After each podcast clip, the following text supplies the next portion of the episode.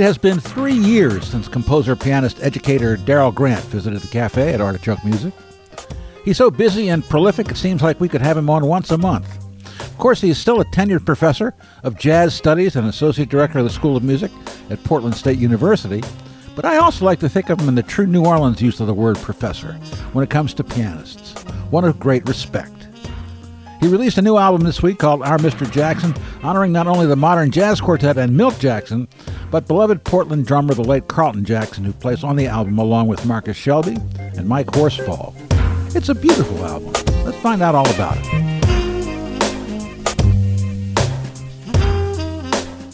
Professor Darrell Grant, welcome to the Artichoke Cafe. Hey, thank you, Tom. Nice to see you. It's been a long time. It's been a little while. yes, yeah. It's always nice to see you. And you just, you just, you're the busiest guy in town.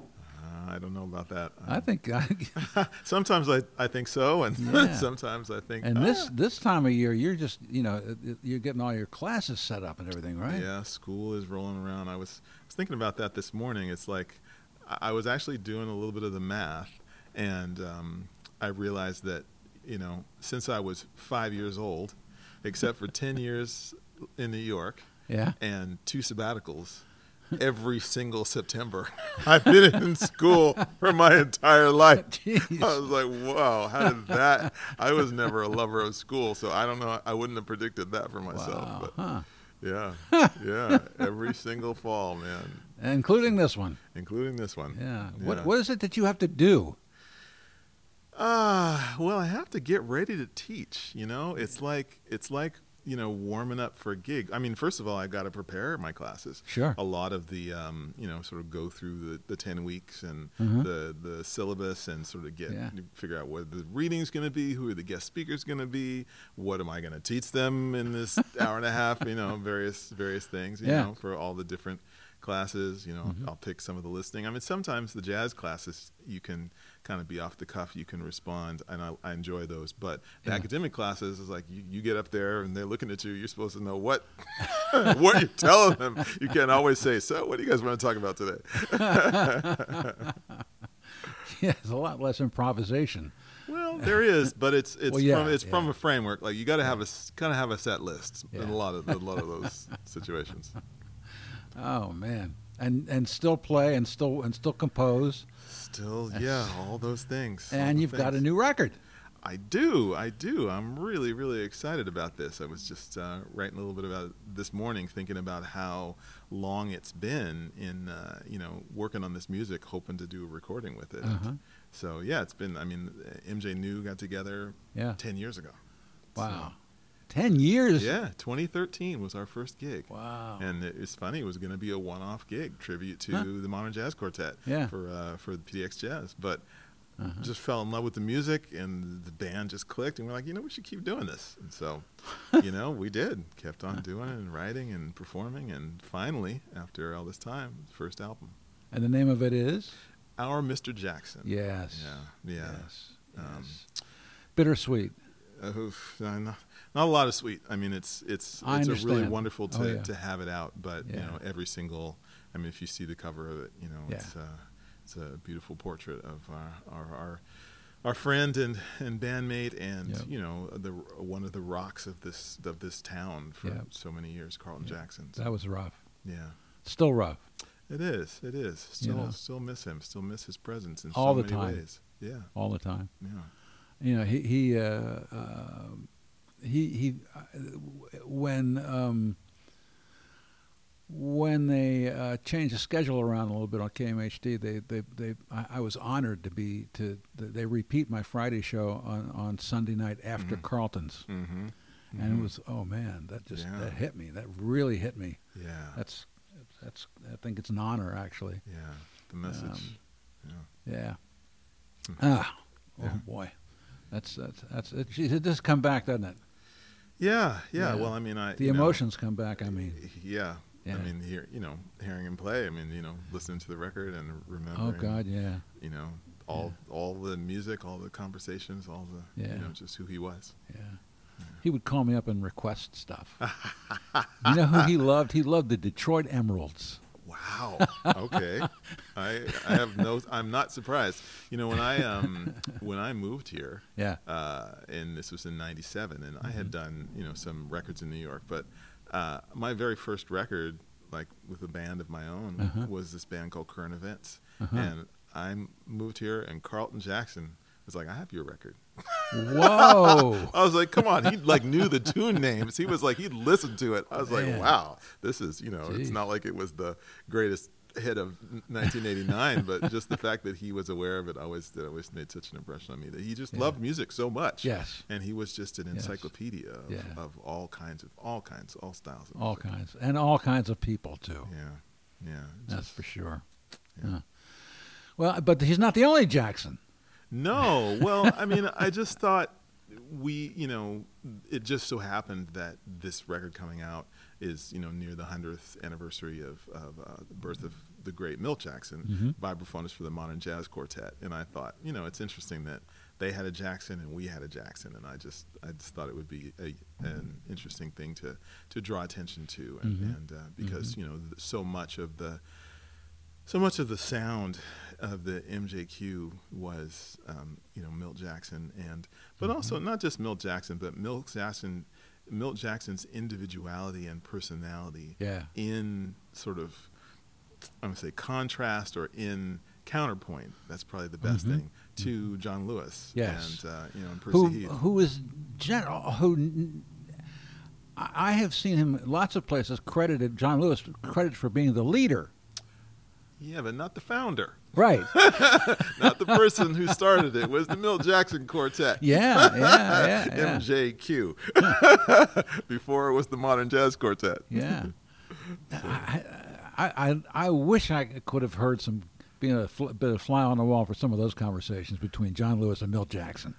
I would imagine. I mean, but you you are right because every time you listen Yes. to the music, Yes. you're hearing those conversations. You know, Absolutely. and I, I feel like that that tension between the the soulful vernacular. Right. I've actually got. I'm actually working on a, a piece like writing, uh, like a piece of writing Uh-huh. um, that really kind of digs into that very interesting contrast between you know John Lewis coming from this sort of Western European classical training and Sure. tradition and a love of Bach and all that, Yeah. and Milt Jackson kind of coming from with every bit the same amount of like you know artistry, integrity, virtuosity, Uh-huh. you know, um, coming from this sort of black vernacular music tradition, Uh-huh. um, and how those two things are sort of rubbing up. They rub up against each other. Yes. And for me in academia, it's really interesting to look at the canon that we teach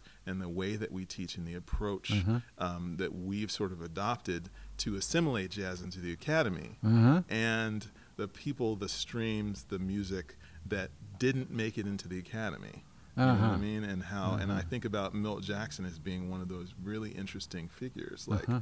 everybody know, it's like he's, you know, you talk about vibraphone players, it's like Right. 10, 9, 8, 7, 6, 5, 4, 3, 2, Milt Jackson. Milt Jackson, right, Every right, single time. right, right. But how is it that his particular sort of art brand of artistry and his Uh-huh. essence is not necessarily what we are like sort of expounding as Uh-huh. the ideal um, for Yeah. vibes players for Yeah, sure, yeah. but you know not in general. But when you get those two forces rubbing up against each other, that's how pearls are made. Yeah, Yeah. yeah, I guess you could say that. I guess you could say that. Yeah.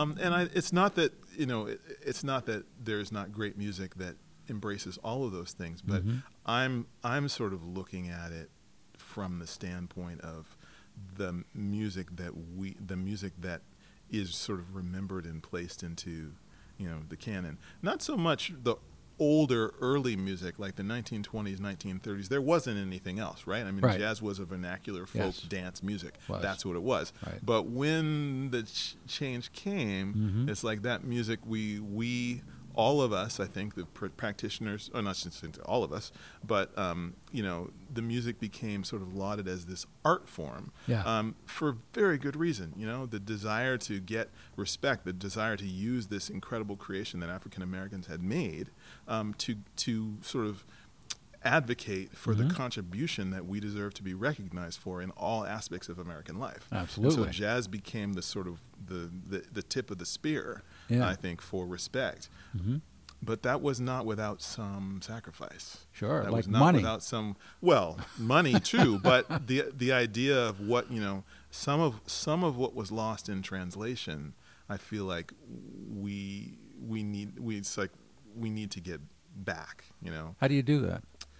Well, I mean, I think for me, it's about um, first of all recognizing it, Mhm. and second of all, just like like questioning it, right? Like like where are um, I think one of the things that happened in the past few years after you know the pandemic and uh, Mhm. Black Lives Matter movement and this sort of um, this idea of representation of you know black black people in, in Amer- contribution to you know American history and sort Mhm. of telling these honest stories, telling the truth about American Yeah. history, rethinking American history, um, is that um, we are starting to look at the qualities of blackness as values in and of themselves, not Mhm. in con- not in contrast Mhm. to you know whiteness, not Right. in contrast to Right. you know the dominant culture, but just as values in themselves Mhm. as a whole. And I think part of it is that, and not just that. I mean, all not just black values, but all by you know BIPOC cultural values from Mhm. you know it doesn't matter if it's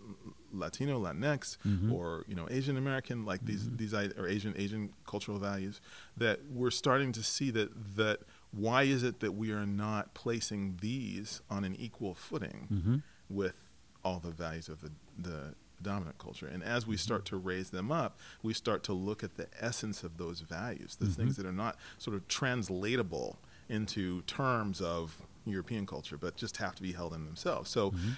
question we ask ourselves is like, why are we not? Why does every student in a music school in America not required to improvise? Right. Why? Yeah. Why not? Right? Right. Why do we teach harmony um, with so much more thoroughness and emphasis than we Mhm. do rhythm? Hmm.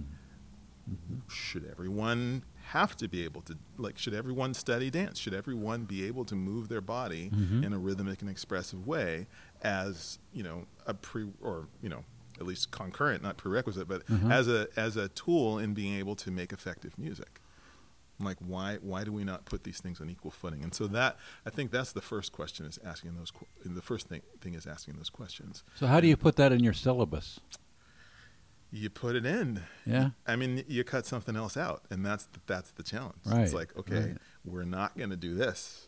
We're going to Uh-huh. do this instead. Yeah. You know, we're gonna we Yeah. are all going to learn the clave. We are all going Uh-huh. to study. You know, Mhm. and it's not just. I mean, I think that you know, even for for me, it's not just um, the African American jazz tradition, but you know, jazz improvisation is only one of a world of you know improvisatory musical expressions. Sure. So w- why don't we learn about the rest of them? Why don't we learn about you know Indian you know like East Indian you know music and Yeah. improvisation in that tradition? Why Mhm. don't we learn about you know other just so it's a, it's- really asking the questions, and then you start to get to this point where you realize well in order to move this around you're gonna have to break some of the structures, Yeah. and you know Yeah. we're and that's where it gets difficult. It's like Sure well, does. you know, we're a college. We confer degrees. so if you go messing everything up and moving everything around, Yeah. what is that degree going to mean? How do you, Yeah. you know, how do you standardize it? How do you sell it? You know, how do you package it? How do you do it in four years? When you sort of have to come to the realization, it's like, oh, you can't actually do it in four years. You can't teach mastery in four years. Yeah. Well, then how do you put a price on that? How do you keep charging people for it if you're not, you know what I mean? I. All those sort of structural questions start to Uh-huh. come up. Huh. So I, I think part of it is just being open to exploring and and asking those questions and trying, experimenting, trying things. You Uh-huh. know, so be like uh, be like Wayne Shorter. Well, you know, uh, John McLaughlin was just in town with Shakti. There's Mm. there's a multiculti for you. Mm. I mean, Don Cherry, Mr. Multiculti himself. Oh man, oh man, and just but I mean, I, the thing the thing that I didn't realize as a younger person is that you can't like you don't get to be Don Cherry from the outside in. No. Like Don Cherry is Don Cherry Yes. from the inside out, and even Yeah. now I'm still I'm still coming to a, a realization about about that. You know, um, I Mhm. was just just doing some writing the other day and thinking about how um, I I mean, this is it seems a little random, but what I realized is that I can remember the covers of Dan Siegel's record, Really? of Jeff Lorber's record, Huh? and of Tom Grant's records Huh? from when I was a teenager. Really? So maybe it's not a coincidence that I live in Portland, right? I mean, I'm grew up in Denver, Colorado. Why, how is Yeah. it that that that sort of like that Oregon piano tradition? That's crazy. Uh-huh. Like Yeah, on yeah. Inner City Records, Yeah. how is it that that translated to me Uh-huh. somehow amidst and even you know amidst all the other the Bill Evans and the Herbie Hancocks and stuff like Yeah, that? yeah. And I I kind of realized that that I always thought that you got to be great by finding some great ideal and then pursuing it. Mhm. And I'm sort of rethinking now and thinking, no, it's really more like like fractalism, right? It's Uh-huh. like you find the crystal of greatness that is you, Yeah. and you just keep that becomes amplified, Mhm, right? So mhm. rather than trying to be something that you're not, that pe- that people consider great, it's like just be yourself, but Yeah. be yourself more and over and over. And Yes. it's like that's how you get to be Herbie. That's how you get to be Prince. It's like they weren't somebody; they were just the most themselves. Well, how did you find your voice? Because that's what we're talking about. yeah, it, it is, and I, I think I'm still I'm still finding it. Well, I, think- hope so. I think for me, it it it came despite my intentions. Like I was aiming. I mean, I was Uh-huh. like, I was a. I loved my first sort of musical loves in sort of jazz piano were like Joe Sample Mhm. and Ramsey Lewis Mhm. and you know Rodney Franklin and Mhm. Patrice Rushen, Mhm. and from them. I it's like, oh, Patrice sounds like Herbie. Oh, Herbie Hancock. Wow, check that out. And then yeah. and then it's like, you know, walking into the used record store at 15 and Yeah. getting this old thick piece of vinyl and this 1950s thing, finger popping. The Horace Silver Quintet. Like, this is 75 cents. This can't be bad. Put that on. And I was like, Yeah. my brain just, I'm literally, I don't know if you know the song Juicy Lucy. Uh-huh. Uh, ba-da-ya-da-ba-da-ya-da-boo-da, And it's Junior Cook and Blue Mitchell and, Oh, and um, Gene Taylor and, Yeah. and Horace Silver and Louis Hayes at like 20 years old. Louis Hayes. And I put that on, and I remember, I still remember running upstairs. So a record player was in the basement. I run upstairs to my mother's like, "You gotta hear this! You gotta hear th- this! I don't even know. You gotta hear this!" Like, so I was so excited that swing. what did that- she say?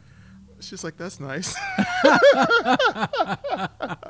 Had she heard it before? no, Oh, I mean, she wasn't a jazz fan. Oh, I was right. just, I was just like, my mind was just blown by that, that, that spirit, that rhythm, that Sure. soulfulness, that Yeah, all that. So, you know, that those things, trying to do those things, learning those Horace Silver solos, learning the Herbie Mhm. Hancock solos, Mm-hmm. but also writing. I think, you know, another thing that I grew up in Dan suburb of Denver, Colorado, in Lakewood, and Denver, and was, I think, in a in an interesting way to Portland, like as a local scene, um, people would play a lot of their own music. So Mhm. when I would go, you know, I'd go sneak into jazz clubs, you know, standing by the cigarette machine. I would Yeah. hear bands like they play a tune, they play all the things you are, and then they play Yeah. four songs of their own, right? And then they play, Right. you know, like you know, Janine, and then they'll play. Yeah. And I didn't know the difference. I didn't know what was what. I was like, I like that, I like that, I like that. And then so the idea that you would write your own music Mm. as a jazz musician was just I just thought, well, that's what you do. You just you Uh-huh. get a bunch of people, you write a bunch of music, and you put a band together. Yeah. And I didn't realize that was a regional thing. When I when I moved to the East Coast to go to school, and everybody's like got a real book and they're playing tunes, I'm like, what What are you doing? this is not. We're, who's writing? We need to write. We need to like. This should be playing our music. We should be like you know Yeah. doing making our sound. Yeah. And I didn't realize that that was you know a part of what became my desire. So when I moved to New York, I was like, well, Yeah. I'm starting a band. You know, I'm going to make records with my band and compose. You know, that was so all of that. You know, but at the same time, I'm still like. I really wish I sounded more like Herbie. I really don't. And having to really come to terms with, well, this is what I sound like. These are the influences. This is the, who I am. Did Did you have a Did you have an electronic funky period like he did? I have never not had an electronic funky period. Okay. I mean, I've, All I've right. been, I can't say that I did as much with it, but Yeah. that band, I mean, so my thought, naively, as a 24 year old moving to New York, is like, well, I'm just going to put all this music on the same record. So my, that record that I was telling you about with Carlton, that current Yeah. events record, Yeah. I mean, we played a cover of Blue and Green. My guitarist Rick Molina with this beautiful, like Brazilian, you know, Uh-huh. thing. Uh-huh. I played straight ahead stuff. I wrote like funk, weather report kind of stuff Really? Groove. Like I had like Mark Ledford singing on my like this, you know, early hip hop because this would be in 1989. So Sure. it was like you know Sure. groove based stuff all in one record. Thinking that's that's what you're supposed to do, and the record company coming to like. What? what? What are you supposed to do with this? What do you think we're going to do with this? Like, I don't know. Sell it. Put it on the radio. Yeah, really. like, uh, you know. So I, I had always thought all. I'd no, it's got to. It has to have a niche. Well, It needs a niche. yeah, and No, so so what's no. interesting is you know I I really thought that that was going to work, and so you know I did that, and I was like came to them with the second record of more of the same, and they're like, yeah, we're not really feeling that second record. Thanks very much, and I was like, I was crushed. I was Of like, course. I thought this. I had worked all my life to be able to bring all these strands together Mm-hmm. to actually make music this way, and so. You know, at that point, it's really weird. I kind of backed off, and I was like, "Oh, okay, all right. I'm gonna make a jazz record. Okay, so I just basically wrote a jazz record in my head, and it was Black Yeah. Art. And Really? I was like, okay, Wow. so I, I know how. Okay, a jazz record. Oh, I'll do that. So I wrote it, right? You know, top ten jazz records of 1994, New York Times. Yeah. It's like, okay, so I can write a jazz record. Wasn't was it really me? Yeah. You know, yes, it was a part of me. It was me Yes. sort of basically excising everything that wasn't going to be successful in the genre, Yeah, right? And then so once you do that, then it's like, well, what you can do next? Right. It's like you've set a path. It's like Yeah. everybody's like, "Whoa, Darrell Grant, next, you know, Young Lions, a bebop player." It's like, wow, Uh-huh. you have no idea all the stuff that I left off the table to make this record. So, you know, it took a while to sort of find my way back to being able to sort of say, "This is more me. This is more parts of me um, in one record." And so, for a while, I became like a project guy. It's like I have my, you know, my straight ahead quintet, and then I have my like trio and then I have my solo project, I have my electric project, I have my this project, that project. And so I think it's really been even fairly recently, like in the past, you know, in 2004, when my son was born, I was Mm-hmm. really eager to make a, a record that he would be a document that if I died, he'd be like, who was my dad? Yeah. And it was like, he could listen to that record and Yeah. that would answer his questions. That was pretty naive too, but, Wow. but I did try to make that record. And that was, I feel like a more successful version of the Mhm. record I had tried to make, you know, 16 years Wow. earlier as a 20 something. But anyway, so I'm still, I'm still trying to find that, you know, that, that voice that's more, a more complete statement of who I am. Yeah. Yeah. I understand. So let's talk a little, little bit more about uh, this this this ensemble for this record. Hmm. Tell me about it. Well, And- let's see. and my, team, and- my and- team. Aren't aren't there more bass players named Marcus than any other name? Could be. There's definitely It's like a defensive back. you Uh, know what I it's mean? kind of, kind of.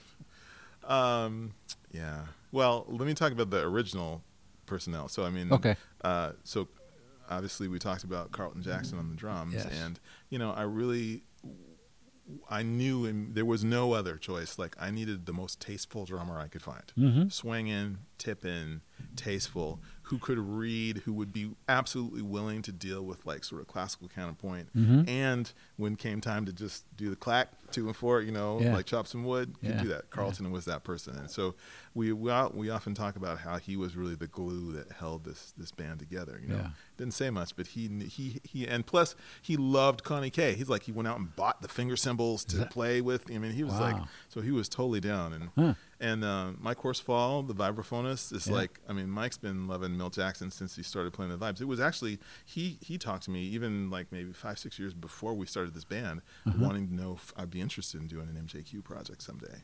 Um, Wow. And so I was like, yeah, among other things, I would wouldn't mind doing that. So he was obviously you know the person to call for that because he Uh-huh. studied so much Milt and just play you know just really masterful and, and I just I just love his playing on the Mhm. record and Mhm. also you know was like trained he's a pianist he understands Mhm. like the counterpoint the whole classical thing he had that he could had a conception for for all of that Mhm. um, and then on bass uh, I guess we call him the the, the power forward, uh, Mark Shelby from uh, from San Francisco Bay Area, Uh-huh. and it's like I kind of feel like like in to to my mind, Marcus is like the Mel Brown of San Francisco. I mean, Really? he is literally he is everywhere doing Huh. everything. I mean, Huh. band leader, Uh-huh. arts commissioner, Uh-huh. you know, artistic director of music festivals, composer.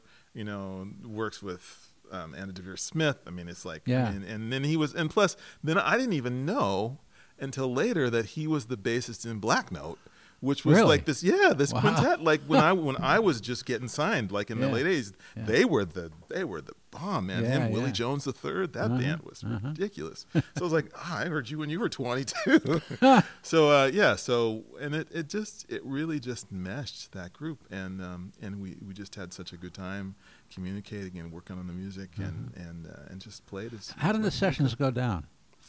These, mean- these sessions Yeah. so, well, what happened was we had we just finished a tour. Uh, So it's Mhm. like maybe October 2018, I think. Mhm. Just finished a tour, and we're like, okay, we're ready, we're ripe. So we went into Randy Porter's um, studio because you know Randy's got the piano, and Yes. and, uh, and so we did I think two days, two days of recording, and just Wow. you know we sh- we were sharp on the music because we've been playing it for like two weeks Sure. um, and uh, and we just laid this stuff down. And plus, we'd been it, it was our original repertoire, so it's things that we had been playing for a while. So then Uh-huh. it was just really about getting comfortable in the studio and just just laying them down. And so I think Mhm. you can really hear that on the record. This like sort of years of communication and Oh yeah. and, uh, you know Yeah. how we in, interact with each other. So Yeah. so we did that, um, and then. Uh, the pandemic happened, yes. and we're like, Yeah. ah, and then Carlton passed away. Yes. And so we're like, do we have a band? Do we want to keep this band? Mhm. Shall we keep going with this? Mhm. I don't know. But you know, we ha- we we had this record, and we you know we just thought, well, why not? Let's let's try. Let's try keep going. So we so we made that decision, and then went back in um, to Randy's, uh, mixed the rest record. Mhm. Um, Randy mixed it, and then we had um, uh, Dana White uh, um, master it, and so Mhm. it was done. And we're like, okay, so let's we're, we've got we finally got this document. Let's take some Yeah. time and Yeah. and, uh, and and put it out. So we're we're Uh-huh. finally Uh-huh. getting to. So, are, you're the leader? Yes, Okay. I am the band leader of MJ right. New. I guess we've been we've been calling it MJ New just and just for the sake of the digital music platforms Uh-huh. and the unity of the digital ma- music platforms, we're calling it Darrell Grant's MJ New because Uh-huh. then people can find it somewhere rather Yes. than just like what what are Yeah. they looking for? It's just standing on its own, so it has to be grouped Right. together with Right. everything else that, uh, Yeah. that I do. So. So, um, how did how, um, how did the selection of the tunes go down? Hmm. Well, you know, some of the stuff uh, was were things that actually. I mean, you got to have Bags Groove. We know that. Well, yeah. I mean, so when we did that first tribute, like in 2013, Mhm. we're like, okay, w- w- the reason I don't like tributes is because they so rarely go. Yes. Because a because they're one-offs oftentimes, Right. and b because they so rarely go behind b- beyond the hits. And I was like, uh, if I'm going to do this, I really want to see like what's there. I want to listen. So I remember, I remember the day that I Mhm. went through on Spotify and I put every single modern jazz quartet record I could find Wow. on a playlist. I'm like, I'm going to listen to this stuff. I'm going to go through it all. and I'm going to figure out what we like to play. And Yeah. so we found, you know, some really cool and obscure things, and then some standard things. And then also, I was like, we are writers. I'm a writer. Mhm. I want to. I want to try my hand at this, Yeah. at what you know John Lewis is doing. So partly it was picking the things that we really loved, you know, uh, Versailles uh, from the MJQ, Yeah. and uh, Concorde is Yeah. another thing that they they did that we've played, and you know, Golden Striker. I mean, we had these we Mhm. had these pieces, but over the years, then we started adding our own takes to it. So the very 1st thing we did was this uh, this thing I call Viennese Affair, Uh-huh. which was basically just me taking Minority, Gigi Gryce Minority, one of my favorite set of changes, Yeah. and then finding a way to put like Beethoven over it and for Elise, and I was like, oh, and then trying to use that what John Lewis's inspiration of everybody playing counterpoint, all these lines w- weaving in together Mhm. and around. So we did that with that, and then I was like, well, if we're going to play Beethoven. What about Schubert? And I have this beautiful Schubert string quartet that I've loved since I was a kid. I, I bet we could do that. I bet Mike would sound great on that. So, Yeah. you know, so there's that, and then there's the classic standards. Um, we did uh, uh, "Story with the French on Top," which is one of Uh-huh. my, my favorites. But again, sort of opening it up in that same way that the MJQ did, that John Lewis did for these different contrasting sections and counterpoint sections and things like that. So over the course of time, we just kind of put this repertoire, repertoire together that felt that felt really good, that felt like it really Mhm. expressed Mhm. us. Huh.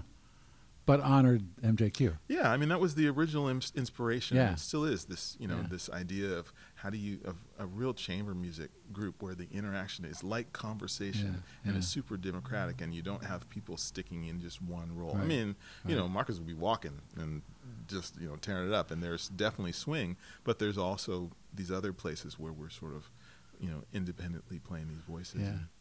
Well, as a listener, the thing that uh, that and and and and I think that that you really captured was the thing that they had, which was, okay, I might not understand anything musically about what you're doing, about counterpoint or anything else like that, but what comes through in the music is is a sense of intellect and peace.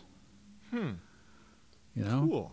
and when I listen to when I listen to this the, to yours, I, I I, I you captured that. That was it. I mean, that was it was it was so familiar but experimental in its own way. Mhm. You know, Mhm. and um, it's terrific. Yeah. oh, thank you. I'm yeah. I feel I feel good about it. I mean, I know when they talk about the MJQ, they often talk about restraint. Yes. Um, but when But- I but when I Yes. listen to that Mhm. and then try and play that, I was like, no. I think maybe the better word is contained, Uh-huh. channeled Uh-huh. energy. Uh-huh. Because I mean, it's hard to swing like John Lewis. I mean, I literally I've been trying for ten years. It's like just that so zen, but Uh-huh. swinging. It's like Uh-huh. you know, Uh-huh. no comping one line. I was like, whoa. That's Yes. you know, and then and Yeah. then just you know when you really listen to Percy Heath's bass lines, yeah. ah, people not everybody can play that stuff. I mean, no, you know that Yeah, stuff is it's wild. Did So you I- did yeah, you ever see them? I never saw them live. I've seen Oh. videos, but I never got to see them. I got I got to see them. Ah, I bet It was would've been- amazing. It would have been cool. Club in in D.C. one time. Yeah, like Yeah. Bohem- uh, Uh, Bohemian Caverns or something. like No, it wasn't that. It was the- the other one uh, down by the, the little creek there in Georgetown. Oh Uh-huh. well, Yeah, but uh, yeah, yeah, that was uh, yeah, and I and I think that's just again, it's just the melding of those personalities. yeah, all together. And I think that, yeah. you know, if we tried to make this record after year one, we couldn't have done it because, you know, we, because now in, when we did it, you know, it was really, we had had time to learn each other and Mm-hmm. know each other and have all the inside jokes and all the, you know, all Yeah. the things that you need to have to Yeah. really be comfortable in communicating that yeah. on that level. So who's who's behind the drum kit in in, in, this ensemble? Well, so so when we decided to continue, um, uh, and you know, not just make the record, put the record out, but keep playing, um, I remembered that a really good friend of mine, who I did a lot of playing with in the '90s, the drummer Cecil Brooks, had Mhm. moved to LA, Uh-huh. um, and because you know, I mean, we already got one person that's you know, we were just had to be a West Coast band. I Yeah. mean, it's like there's no, you know, it's just, Right. we would never play if we had to skip time zones to get to get to the gigs. Um, so uh, so I was like, Cecil is here, and Cecil. I mean, we you know we made records together. We made Mhm. Twilight Stories together. He like, I mean, you know, we, we played on the road all over the states and Europe together. And so I called called him up. I said, Are you are you available? Are you interested? And he's like, Absolutely. So Oh. he uh, so he's been um, been playing with us for the past year, and he'll be on this uh, the CD release concert that we're doing, and and it's been great because again, much like Car- Carlton, it's like so grounded. Uh, Mhm. Like you know, has played all kinds of different music, appreciates all different kinds of music, has produced ridiculous amounts of records Uh-huh. of, of different you know Yeah. people from you know.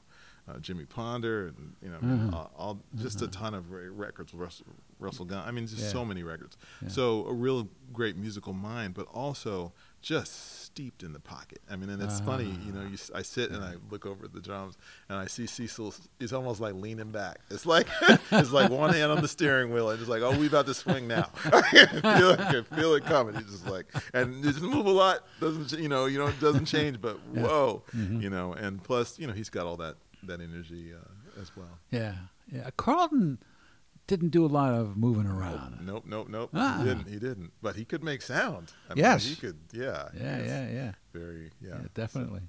so yeah, it's been it's been nice. It's been and you know because Cecil and I have such a history, and you know he's and he gets along with. I mean, he's just such a likable person. Everybody's like you know feels like family.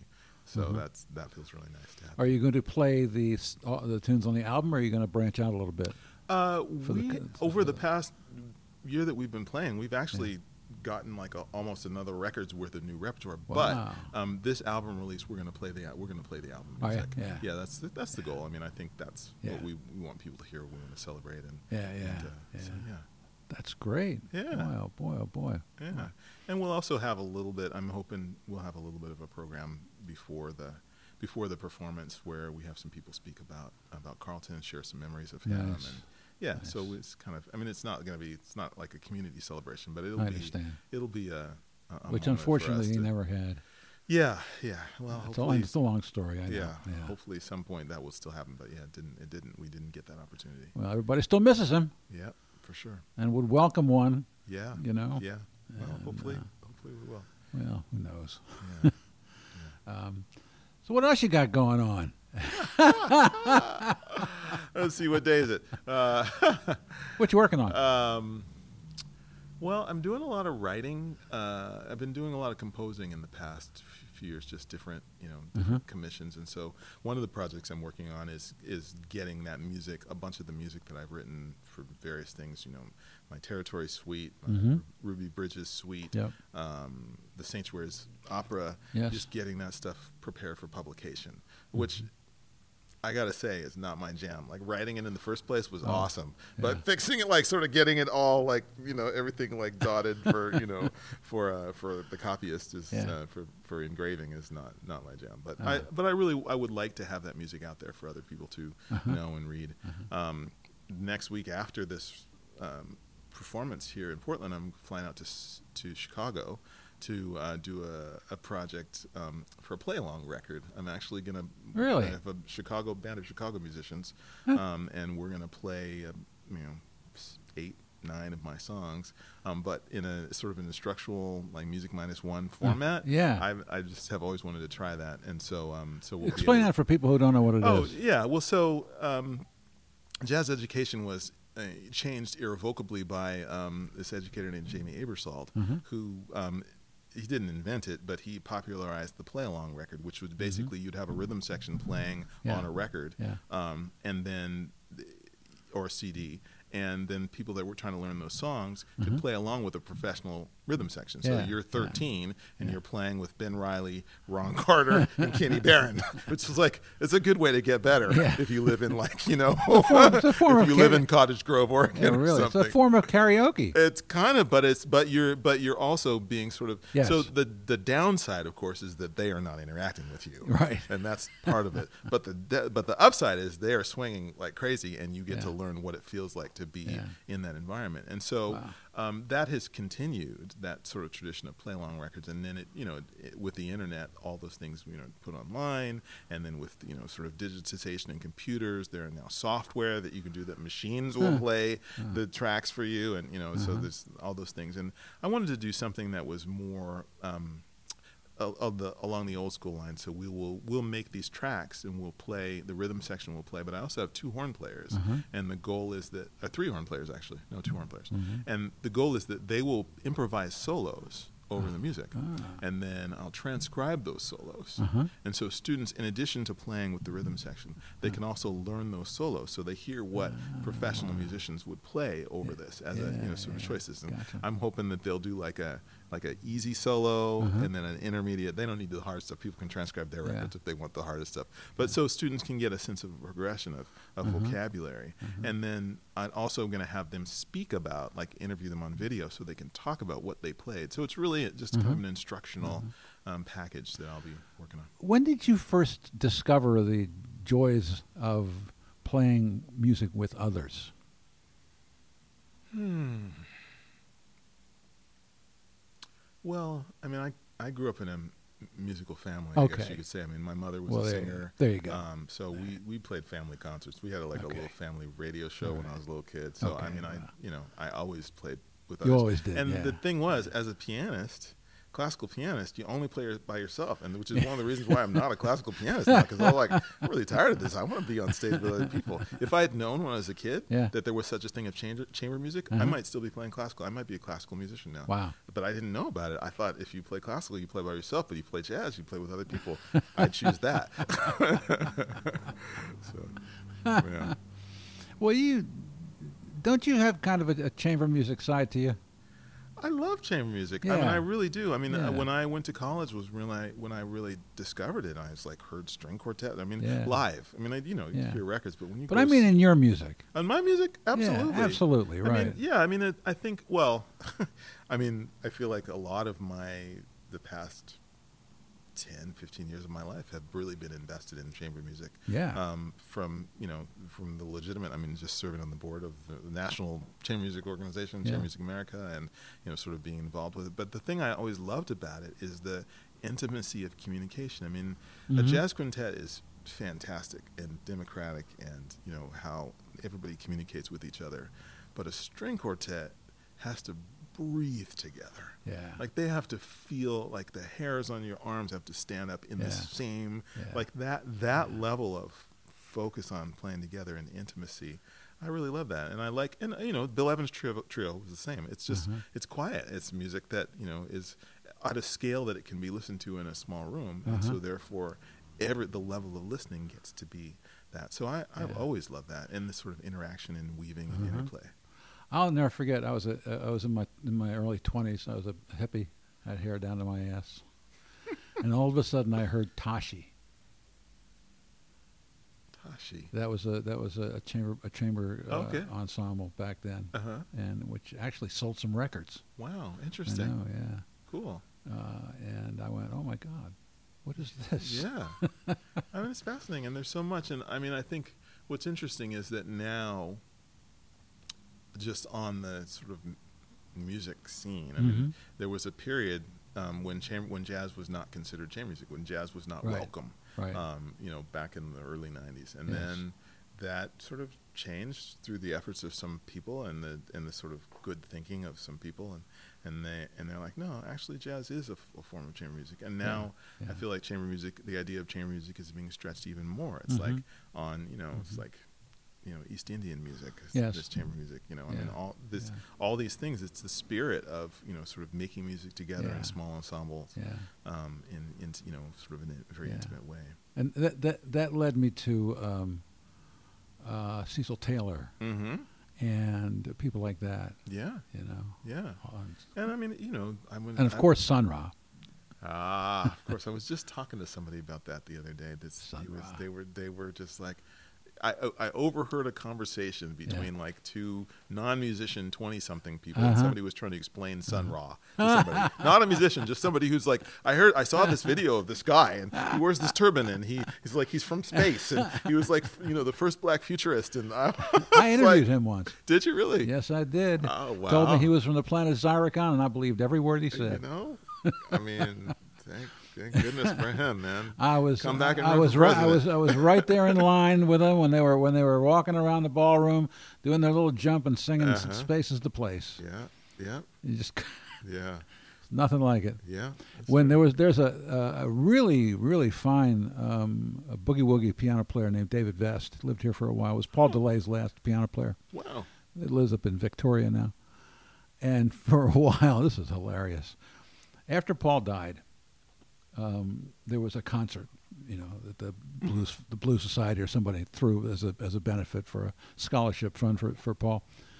And David, who is who was in his sixties at that point, uh, and had been a boogie woogie piano player from Alabama on to Houston to ever, and, and he was like, and just just virtuoso boogie wo- boogie woogie.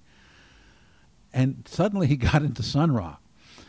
And here was this audience at the Aladdin full. The, the Aladdin was full of Blue Society people, right? Who don't know about Sun Ra. And he had decided that he was going to have his band play some Sun Ra tunes. Mm. And it was his regular band, you know, Wow. Dave, Dave, Dave Call and, and, and all those kind of people. Okay. And, and uh, Dan Fincher, I think, was the sax player. And, uh, and, and, and, and anyway, and I wish you could have seen the look on the, an audience face because he doubt. they, he came out and they played he played you know this regular blues and boogie woogie stuff for a while. People were all hot, hot hot for it and everything, and it was great. Mm-hmm. But all of a sudden, then he started playing Sun Ra stuff. and they're just you like yelling. They just yeah. they just no, they just had what is this? What's going on here? Wow. Am, I, am I on, did somebody did somebody dose me? Am I on drugs? You know. And then and then it became sort of a regular. And he he actually invited me up a few times Hmm. when he was playing Duff, Duff's Garage or places like that to read Sun Ra poetries along poetry Nice. along with the band. That's cool.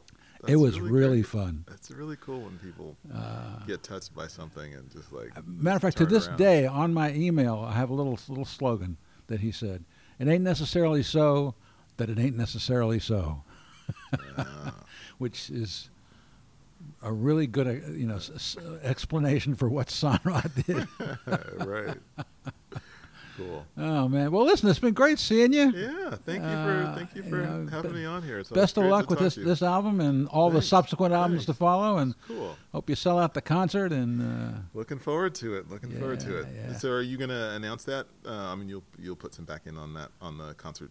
Oh yeah, d- sure, date and all sure, sure. stuff, so yeah. It'll, it'll be on page. I don't need page. to talk about that. it'll be it'll be on the page along with okay. Great. your uh, you know your site and everything Great. else. That's that's pertinent. Cool.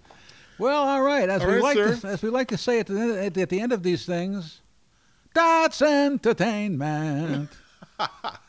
You like to say that. I do like to say that.